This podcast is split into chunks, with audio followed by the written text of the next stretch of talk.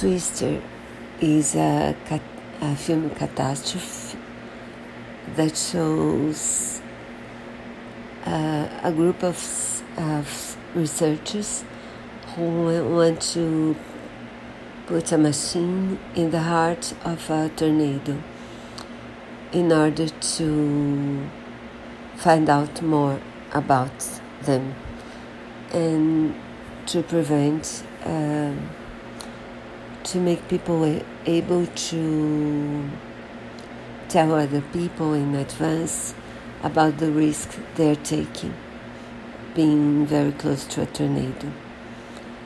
And Helen Hunt, Bill Paxton, and Philip Seymour are in the film. Very good actors. When you see that two of them went on to win Oscars and it's a good one. Good soundtrack, good characters. Philip Seymour is brilliant. It's worth watching.